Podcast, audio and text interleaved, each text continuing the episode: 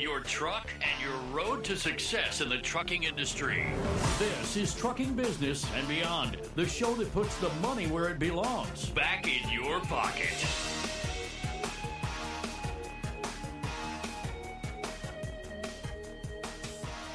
Welcome to my world.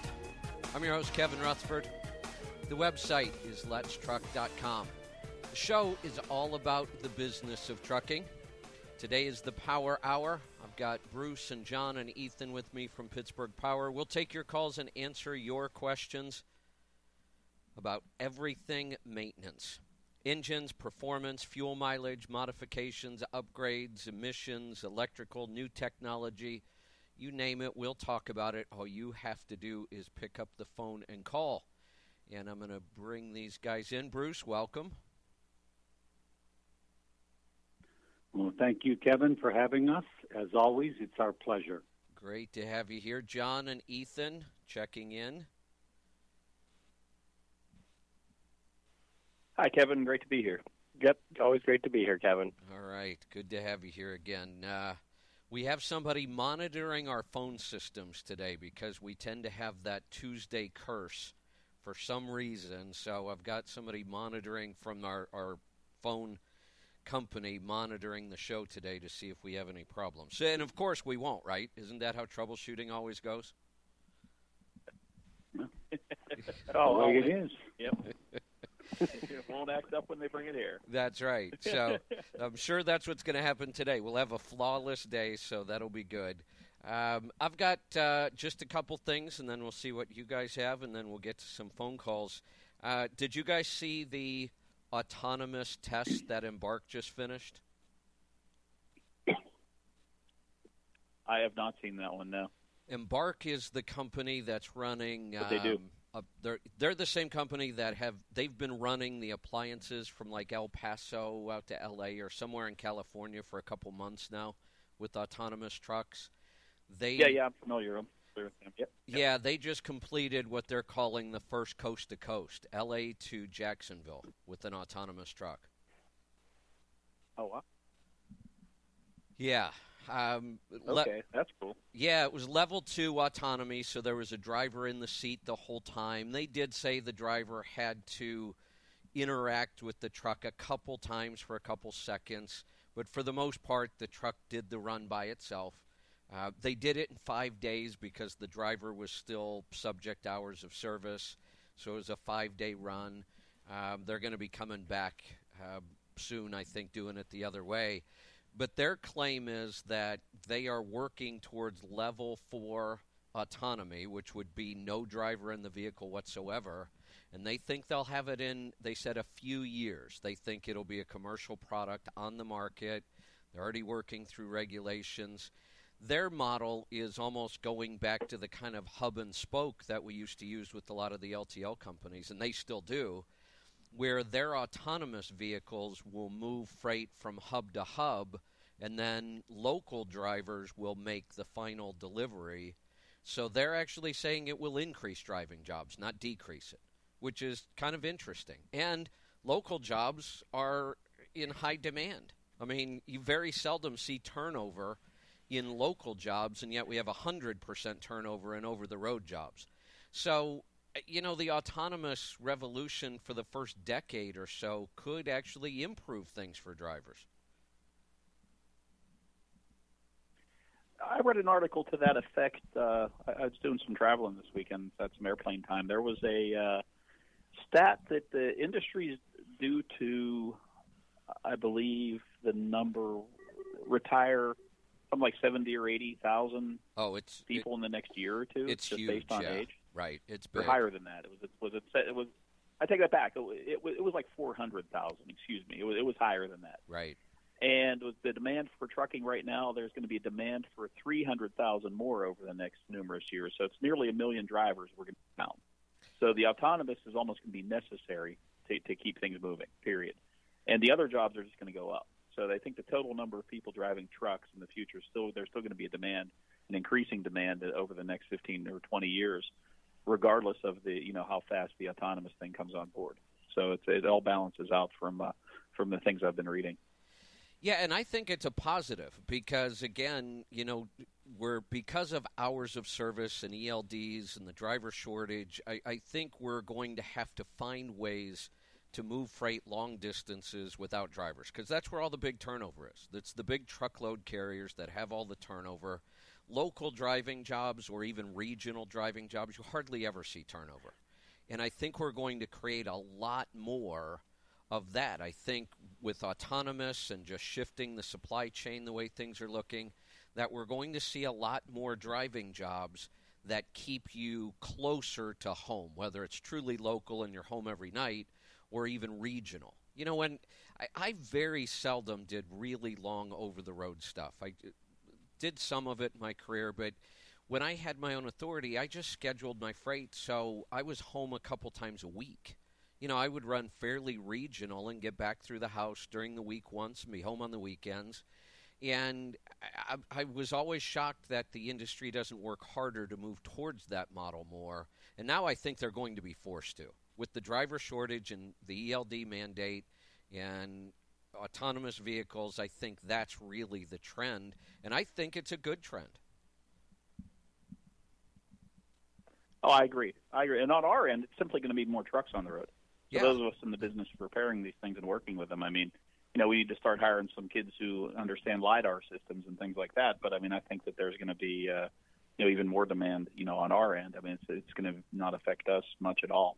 Uh, if anything, positive, I believe. It's you know that there's going to be a need for way more trucks on the road. So that's, uh, yes, it's, it's you know not a big deal for us at all. Yeah, then one other thing on that topic, and then I have one more topic. At the other end of the spectrum, so we have Embark, who's really focusing on this hub to hub autonomous, which makes a lot of sense. The other big push I'm starting to see, though, are these last mile delivery vans. That seems to be a big thing right now. A lot of companies are coming out, uh, companies I haven't even heard of, and they already have vehicles. They've got these funky looking you know, hmm. kind of container on wheels things, and their whole push is they're going to do that last mile delivery with a fully autonomous vehicle. I mean, these things aren't even designed like a truck or a van. They're they're not designed to have a human in them at all. That's interesting.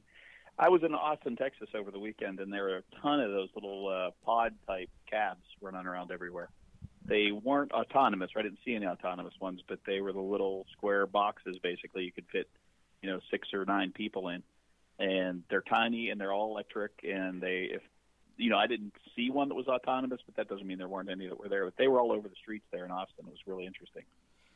Yeah, that that that last mile, you know, with an autonomous delivery vehicle that's just basically high cube, just designed to move freight around. That seems to be the other right.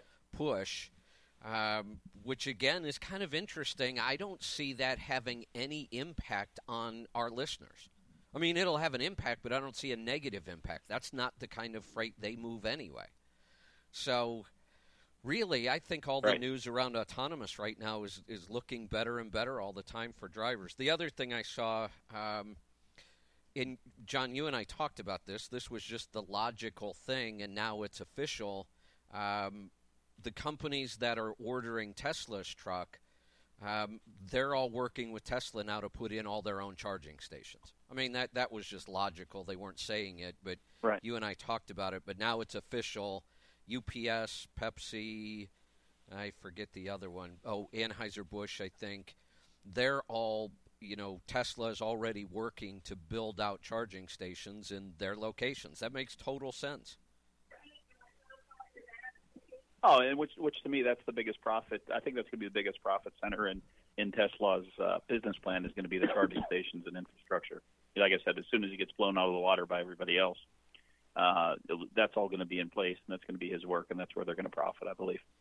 Yeah, and if we look at that model, that's good for drivers too. I'll tell you the the biggest pain in the ass for me when I'm on the road, whether it mm-hmm. was before in the truck or now, I'm actually leaving in the coach. I'll probably be gone a month. I'm heading down to Texas I have a couple speaking engagements, and it's just easier for me to travel in the coach. Um, I hate getting fuel. Absolutely hate it. It's one of the worst things about being on the road. And now, when you look at this model, you know, the the drivers for these companies won't ever fuel their truck. You know, they'll just drive. When they get to a location, no. it'll get plugged in and they'll go do their thing and they come back to a fully charged truck and off they go.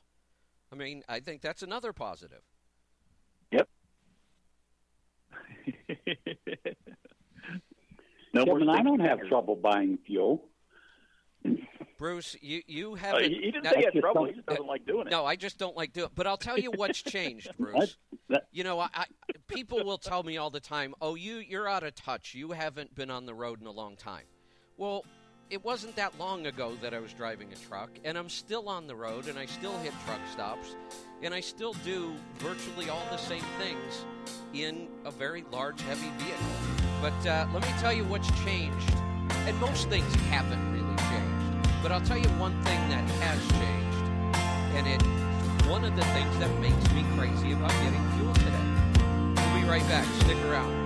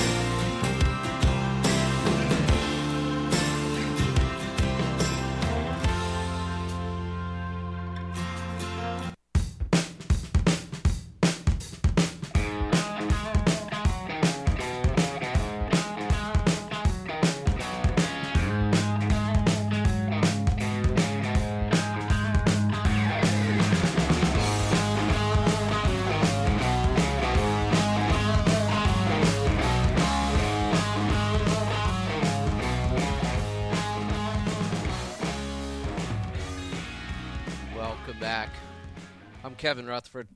The number to join us, 8888 Road Dog. This is the Power Hour. I've got Bruce and Ethan and John with me. Um, so here, here is one thing that has changed somewhat, Bruce. For the most part, driving a truck is just like it was 30 years ago. You've got traffic and miles and all those things. But I, I don't know what causes this, but it's also probably the biggest complaint you see on Facebook. I see this all the time the way a, the, the truck stop should work is, you know, they've got all the pumps. You pull in. Sometimes it's two or three deep, waiting to get to a pump. It is shocking how many people you should pump your fuel, move up. They have a line that tells you exactly how far to move up, park so you can walk in and finish your paperwork. It's surprising how many people don't understand that or are just too rude. They leave their truck at the pump Whereas if they would just pull up, then the next truck can start fueling at least because it takes a while. Or they'll pull up and they'll leave it there, go have lunch, take a shower, a nap, who knows what. And now you're stuck behind them. You've got your fuel, you've paid for it, and you can't get out. It, it is unbelievable how often that happens.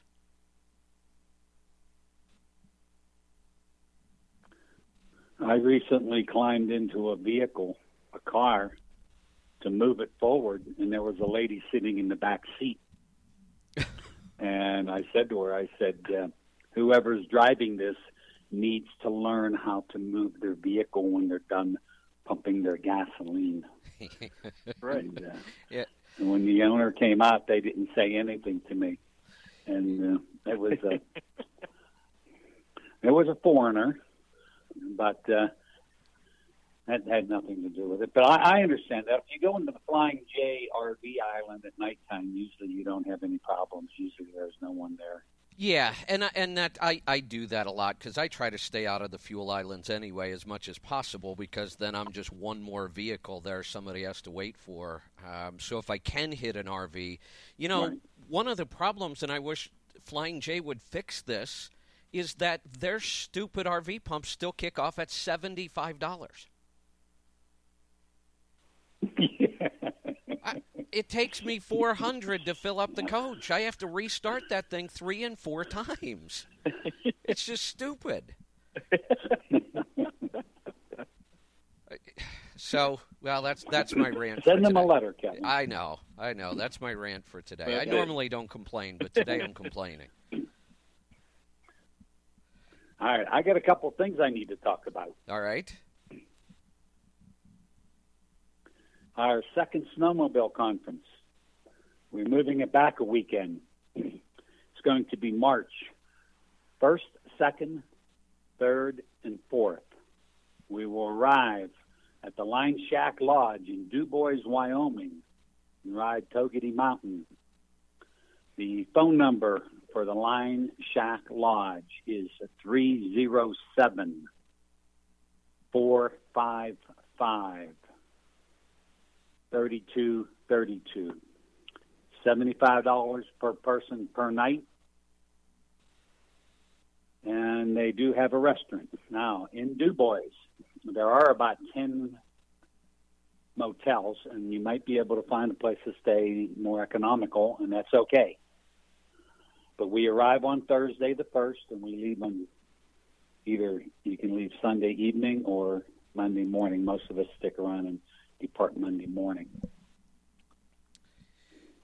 Where are you going to be and again? the our last conference, we're going to be at the Line Shack Lodge in Dubois, Wyoming, which is at the bottom of the mountain, so just over one mountain from Jackson Hole, Wyoming.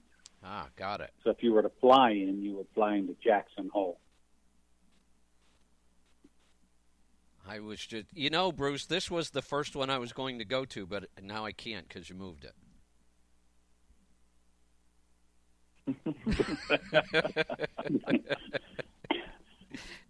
Well, we Yeah, that didn't move it. we didn't move it. The first one we had to move because why our Utah has no snow. Yeah. Utah and Yeah. Colorado are very, very light on snow this year. So, and uh, I also wanted to mention that uh, Lamar Cohen turbocharged his Polaris, and I my hats off to him. I didn't know he was as mechanically inclined as he is. He did it in Mike Lane's trailer in 38 degree temperature in Ogden, Utah, in the dark. Uh, now we had flashlights, but he did it, and it's, and it's working. I I paid to have my turbo put on my Skidoo, and all I can say is, wow, zero to 60 in two seconds is fast. And it did get me into trouble a couple of times. It got me about four times in places where I shouldn't have been because there is just no stopping a turbocharged snowmobile. And we're only using six pounds of turbo boost. That's how powerful air being injected into a gasoline engine is. Well, you know, Bruce, I was just looking at the map, but- and I, I, you know, I'm not going to make any promises, but I'll be heading back from Fort Worth around that time. Normally, I go up through Utah because I love going through Moab, um, but it, it's not that far out of the way to go up through Colorado instead, and it's not that far off 80. Although I'd have to backtrack back to 80 when I left there because getting out of there through the passes this time of year is never any fun. Sorry, coming back to 80 is not a big deal. No, it doesn't You look like it's that far. Right. But think about it. You uh, you would enjoy it. I'll take a look. I don't have my whole schedule worked out, but I've got uh, like two speaking engagements while I'm out on the road. So maybe we'll see. What else you got? Well, good. The other thing is, uh, I'm seeing the 5EK cats, the 95, 96s, and 97s. The engines you can buy pretty cheap now, like $3,500. And you can build those and put in your glider kit and eliminate the ELDs because they're prior to the 99. And I have a friend that's doing that. He just bought two 5EKs and he's ordering a new W9 glider today. It's something to think about. And the 5EK had a reputation of breaking the crankshaft. It wasn't the crankshaft, it wasn't the engine, it was the fact that people don't want to change the torsional damper on the front of the cranks. I was in Blackfoot, Idaho a week ago, Monday and Tuesday, and um, working with a fellow on his Caterpillar and he uh, he makes videos and it's called Jay Pay Dirt. He has old Caterpillar equipment. He makes a living with 50 year old cat dozers and graders. And what do you call the one where you drop the pan down and fix the dirt up? What's that machine called? Pan? A shovel? Is that a pan? A pan? Yeah, he's got some of those, and he makes videos showing that. But uh, I was riding in one of his Acer cats, and I said, "Do you feel Jay? Do you or Jeff? Do you feel that noise down in there?" He said, "Yeah, I thought maybe that was in my drivetrain." I said, "No, that's your torsional damper on the front of the crank." So we sent him one, and we'll know within a, another week if that fixes that. But back to the 5EK. Those are great engines, 5EK, 1LW, um, 7CZ. Those are all good engines. I know everybody's looking for the 6NZ, but those old 40 pin ECM cat engines run very well. You do our manifold and turbo damper and balancer and either the power box or the ECM programming, and there's never a complaint on fuel mileage, reliability, or power. Ethan, uh, you've had pretty good success with those, haven't you? Yeah, they're they're, they're a good running engine. Yeah. So, just something for people to think about that want to stay away from the ELDs. All right. I, That is all that I have. all right. Well, that's all we need right now because I'm going to take us into a break. And when we come back from this break, we're going to get right to your calls and questions. If you don't have our app yet, get it. It's the Audio Road app. It does one thing and it does it really well. We kept this nice and simple. You download the app, it's free. You open it up, you can listen to all our shows. That that's what it does, and it does it really clean and easy. You don't have to fight around with podcast apps and subscribe to things. Open up the app, all of our shows will be there. The Power Hour, Destination Health, the weekend live shows. You can listen to us live. You can listen to us while we're recording, or you can listen to any show anytime. I think we have almost uh, seven years worth of shows loaded into the app. So pick it up. Here's the easiest way to find it go to Google, do a Google search for Audio Road app. Audio Road is one word A U D I O R O A D. The first two links that will come up the first one is for Android, the second one is uh, your iPhone link. It's free, download it, and start listening on the app. We're going to get to a break. We're going to come right back and get to your calls and questions. This is the Power Hour. Bruce, John, and Ethan are here to answer your questions, and we'll do that right after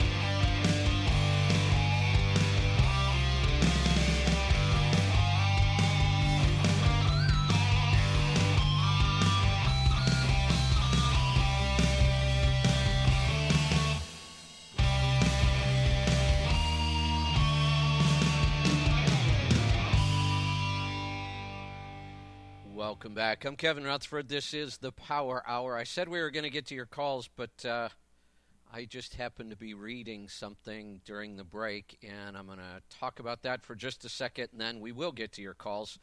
Um, John, you and I have talked about this the whole, uh, you know, whether it was the ELDs or autonomous trucks or, you know, the, the fear that vehicles are going to get hacked. And, you know, with ELDs, it's just a joke. Why would anybody hack an ELD anyway? And there's not much else they can do with it. But with autonomous vehicles, it has been a concern. You know, uh, I'm not saying it's not a problem, but it's not going to stop autonomous technology. We'll figure it out. Well, there's a company called Trillium, and they recently developed this new security software for not just autonomous cars, but the Internet of Everything.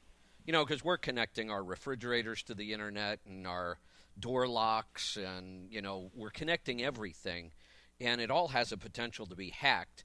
But this company has um, developed some technology, and they took it to that. Have you ever watched that, that hackers convention they do every year? No, I haven't. No, I've not watched that. Yeah, they they to see if you in, could hack things, like you know, start start someone else's Jeep with your phone. Yeah, it's it's like the Super Bowl of hacking. I mean, they bring in you know all the the good guys, the white hat guys that work in security, but they also bring in kind of what they call the gray hat guys, you know, that are on the fringe and do you know know how to hack in for criminal purposes, and it's like a big challenge. And they took their technology, and nobody could break it. Oh wow! Yeah, No, that's cool. yeah, Nobody. I mean, you to see. I, I get to see the heist movie now. You know, like the like the uh, the Italian job, but with the it just just hacking into autonomous trucks and That's moving right. them somewhere that they aren't supposed to go. And yeah, Yeah. Yeah, Yep. and then hacking some security system at some building and sending a robot in to steal things, and and all the while you sit at home. you got it. Yeah, just like all the all the new movie potential. Yeah. yeah, interesting. All right, so as promised, let's get to some phone calls. Let's go to Indiana. Mike, welcome to the program. Hey guys, great show as always. Well, you guys are just knocking out of the park every every week. My two favorite hours in radio are uh, Destination Health and the Power Hour. You guys do a great job, so I sure do appreciate it. Well, thank you. What's on your Well, mind thank you. today? Thank you. Well, you know, there should be a disclaimer, Kevin, when you talk about the uh, autonomous trucks. Uh, there was a gentleman um, on XM last year saying that uh, he works with Bosch as a systems engineer. He had said that no one driving a truck professionally today is going to have to worry about losing their job. And it seems like every few months you have to move that up. You know, it seems like now but guys my age in their 40s might not have to worry about losing their jobs in an autonomous truck. But if you're in your 20s or 30s, you might want to start looking into perhaps doing uh, diesel mechanics and, and repair because uh, I've been hearing about the shortage of diesel techs is just going to be huge in the next few years. They're saying that uh, there's going to be a need for over 100,000 new diesel techs, and basically the wait times are going to be so long that it's almost going to bring the industry to a halt if they don't do something about it. And I, I believe it. You know, I, I'm always shocked. That's a problem now. Oh. Go ahead, John. Oh, that's just the problem now. We really struggle to find anybody. Uh, it, it's it's very difficult. yeah, they're saying the wait times are going to be unbearable. I mean, right now, if you go to Freightliner or Kenworth, they're like, yeah, we can help you. They'll be two weeks out. You know, if you're an owner operator making a truck payment, that's unacceptable. You know, so for me personally, I've turned to a lot of independent shops, and I still wish we had a Pittsburgh Power South. Maybe that's uh, hopefully coming in the future. But uh, if you guys can get one down near Georgia or the Carolinas, boy, that would be a hit. That would be awesome. Yep. You know, I'll tell you that's Really that's, would. seems to be Well- across the board in in mechanics and technicians. If I called to get anything, not even major, just you know, almost anything done on the coach anymore, they're a month out. It's incredible how hard it is to get something in to get it worked on anymore. Um, so yeah, it. it uh, think now. I, I want to make a comment about whoever that guy was from Bosch or wherever. Just in general, making predictions. What he was basically making predictions forty years out. Because if he's saying anybody driving a truck today, I started at twenty two, so that's a potential forty year career driving. And for him to make a prediction 40 years out is just ignorant. I mean, uh, nobody knows what's going to happen in 40 years. We have a hard time picturing what's going to happen in four, honestly. So I think, you know, even the best people that do predict the future. I'm actually reading a good book by a guy that, that has been predicting trends before they really happen, and he's been doing it for about six or seven years right now, and he's really good at it but he's only predicting one year ahead because he said things change way too much. You can't possibly know what's going to happen in 10 years, much less 40. I say bring on the autopilot because I'm heading down to Nashville today. I can use the nap, so I'd, I'd be happy with that.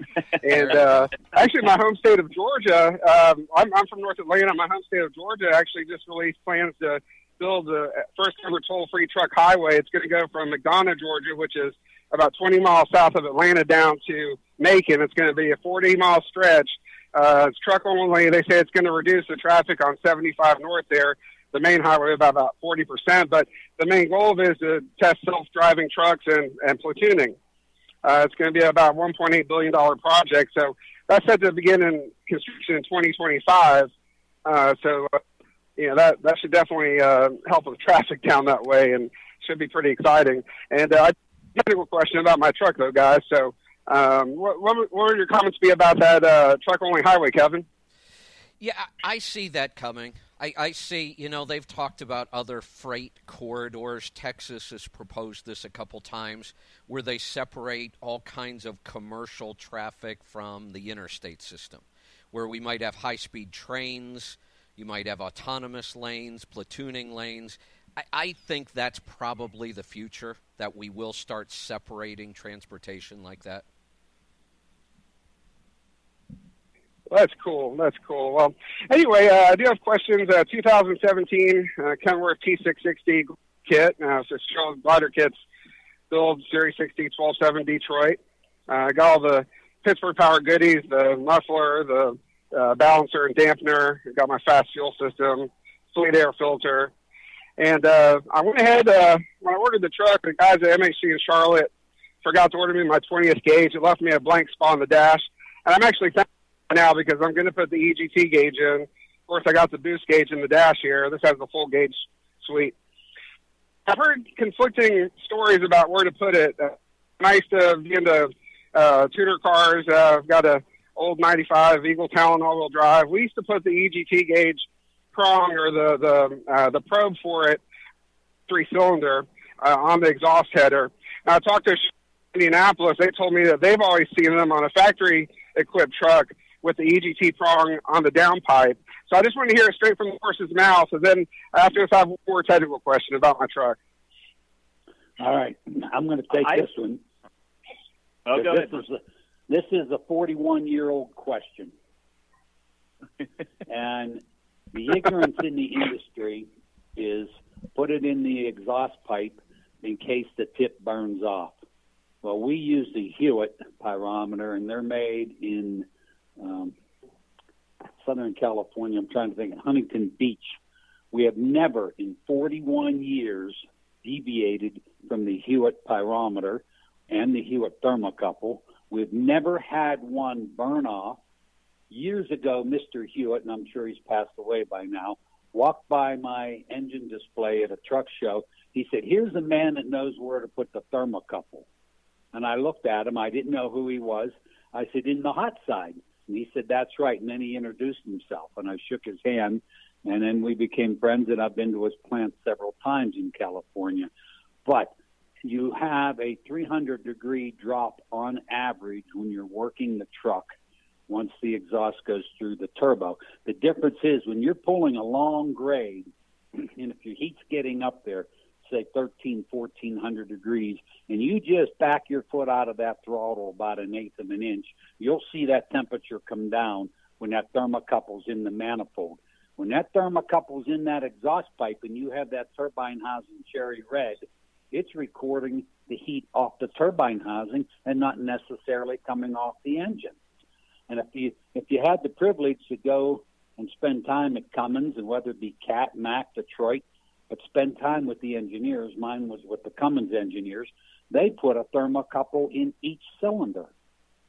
Oh, wow. So eh, they want them in the hot side. Good. Okay. By the way, if you ever buy a used engine and you see a hole, a threaded hole with a plug-in above each cylinder, you'll know that was a test engine for one of the engine manufacturers.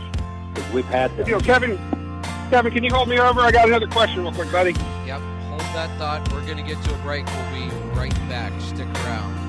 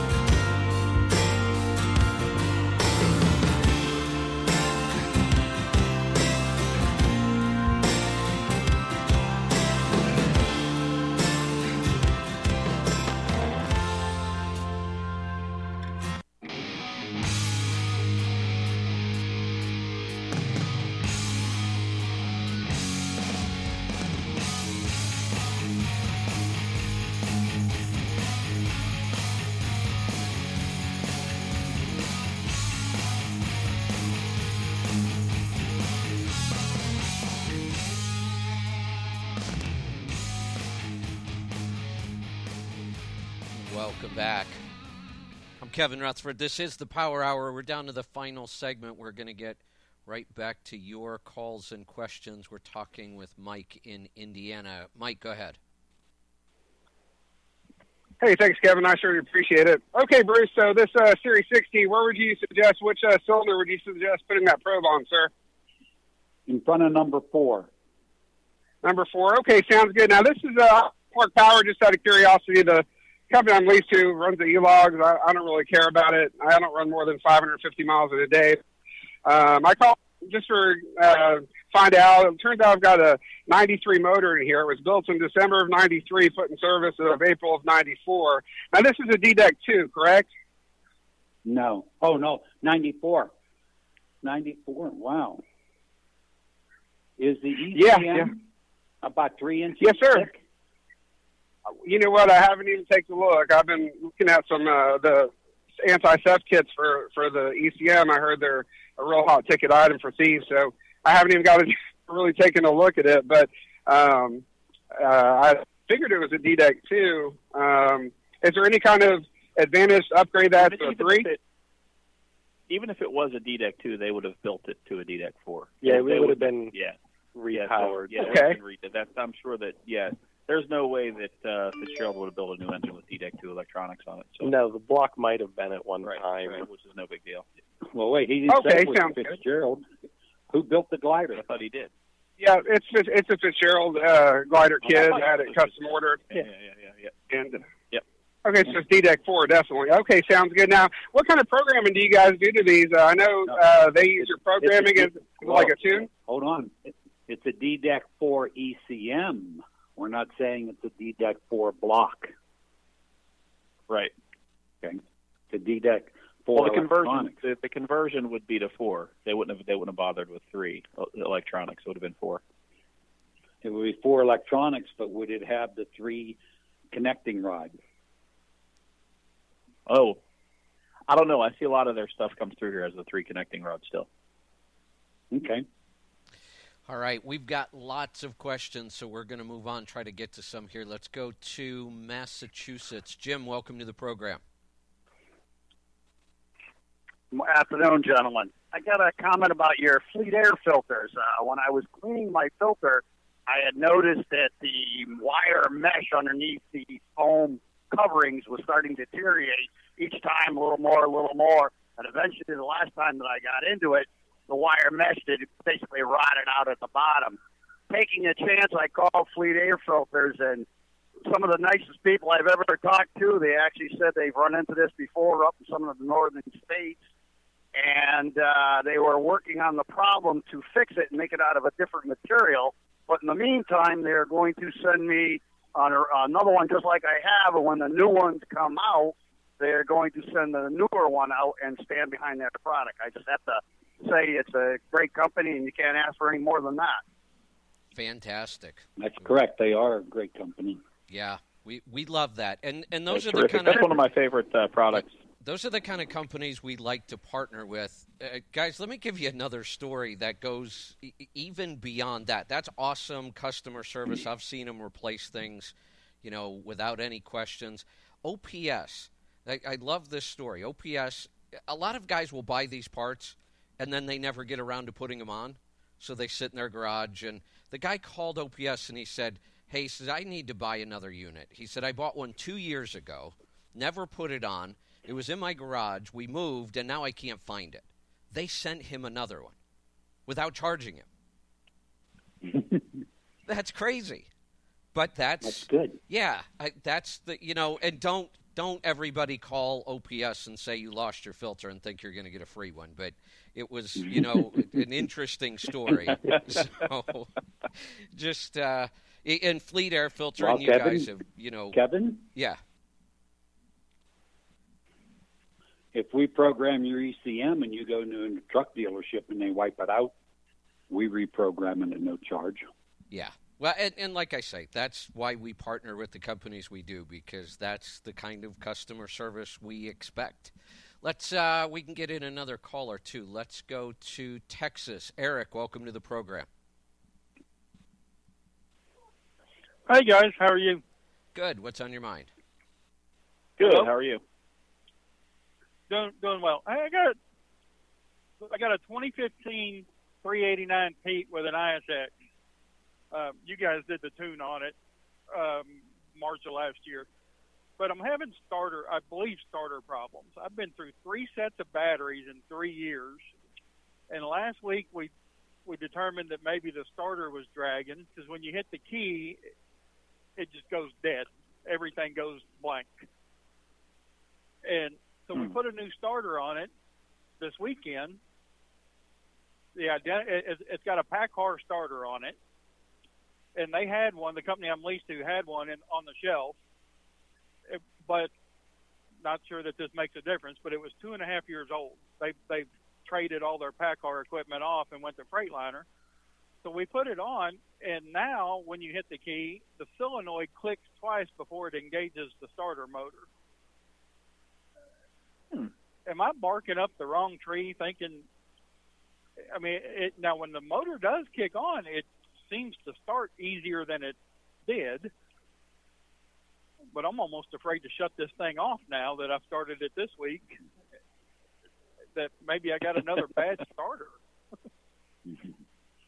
But it clicks twice. That's odd. Uh, you can get a bad starter. I just actually had that exact problem on a car where we replaced one, and it lasted all of two days, and that was the end of that one. As far as your battery consumption goes, make sure this thing's not overcharging a little bit. You could be uh, roasting those. Ch- check check your voltage with a voltmeter. Yeah, on the on the, right Yeah, directly off volt- of the alternator there. Yeah, definitely. Yeah, make sure you're not boiling Yeah, the batteries. Volts are always showing right at about 14, and it never. Okay. Now, like when it started this morning, it did go up to 75 amp. And Right. most times when they're, I mean, it will come to zero. It hadn't yet today. It's still putting out about 25 amp. And we did, well, we did put a new set of batteries in it again this weekend when we put the starter on it. Um, the other ones load tested marginal. They weren't bad, but they weren't great. Mm-hmm. I, I would seriously take a take a voltmeter and, and explore it. Uh, if it's a smart sense, it might be showing a different voltage at the uh, battery than at the alternator. So check the voltage at the battery themselves with the with the voltmeter, Okay. and also check it at the back of the alternator and see if that coincides with what your dash is telling you. Because the dash is just Right. getting a reading from the computer, uh, so that's not a real voltmeter. It's, it's data coming from the computer telling you what it what it is. Um, yeah, I would actually put a volt uh, put a voltmeter on and just make sure you're not overcharging a little bit. Make sure those things aren't running up around you know 14 and a half or 15. Uh, in which case you're going to end up uh, boiling the water out and doing some damage to them. Got it. And then obviously I kept the old starter. So would you consider um, swapping solenoids Uh, maybe between the two starters? I'd try to diagnose where the double clicks coming from. Is that if it has a uh, over temp on it, that's a separate little solenoid, isn't it? Is that like a little relay? Mm, no, it's just Kind a, like a it's a- little igniter or something? yeah. Yeah.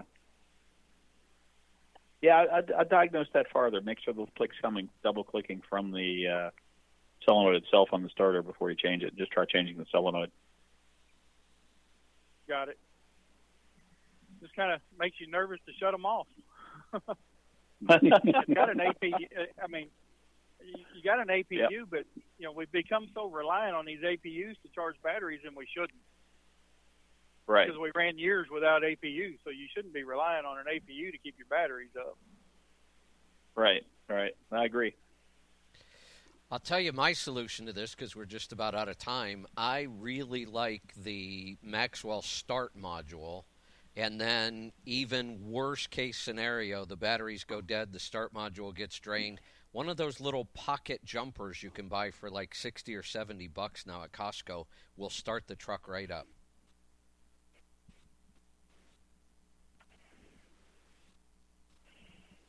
Did I lose everybody? That Yeah, we've hard got to one believe. here that Yeah, Yeah, no, we've That- got one of those here that we bought on uh, that we bought from Amazon. Amazon. It's terrific as long as you keep it charged. Yeah, it only really works for with a full charge, but it will start a. It'll take a dead, dead, stone dead truck and start it. It's pretty, it's pretty amazing. Even without a Maxwell? And it's not that big of an object. Even without a Maxwell, with nothing. with Wow. four dead batteries. That's You impressive. thing onto it and hit the button and it goes. Yeah, that's impressive. The um, I didn't the, believe it at first. With the Maxwell, it doesn't take hardly anything to fully charge the Maxwell. That's why the little pocket jump starters work. I mean, it's in seconds on that.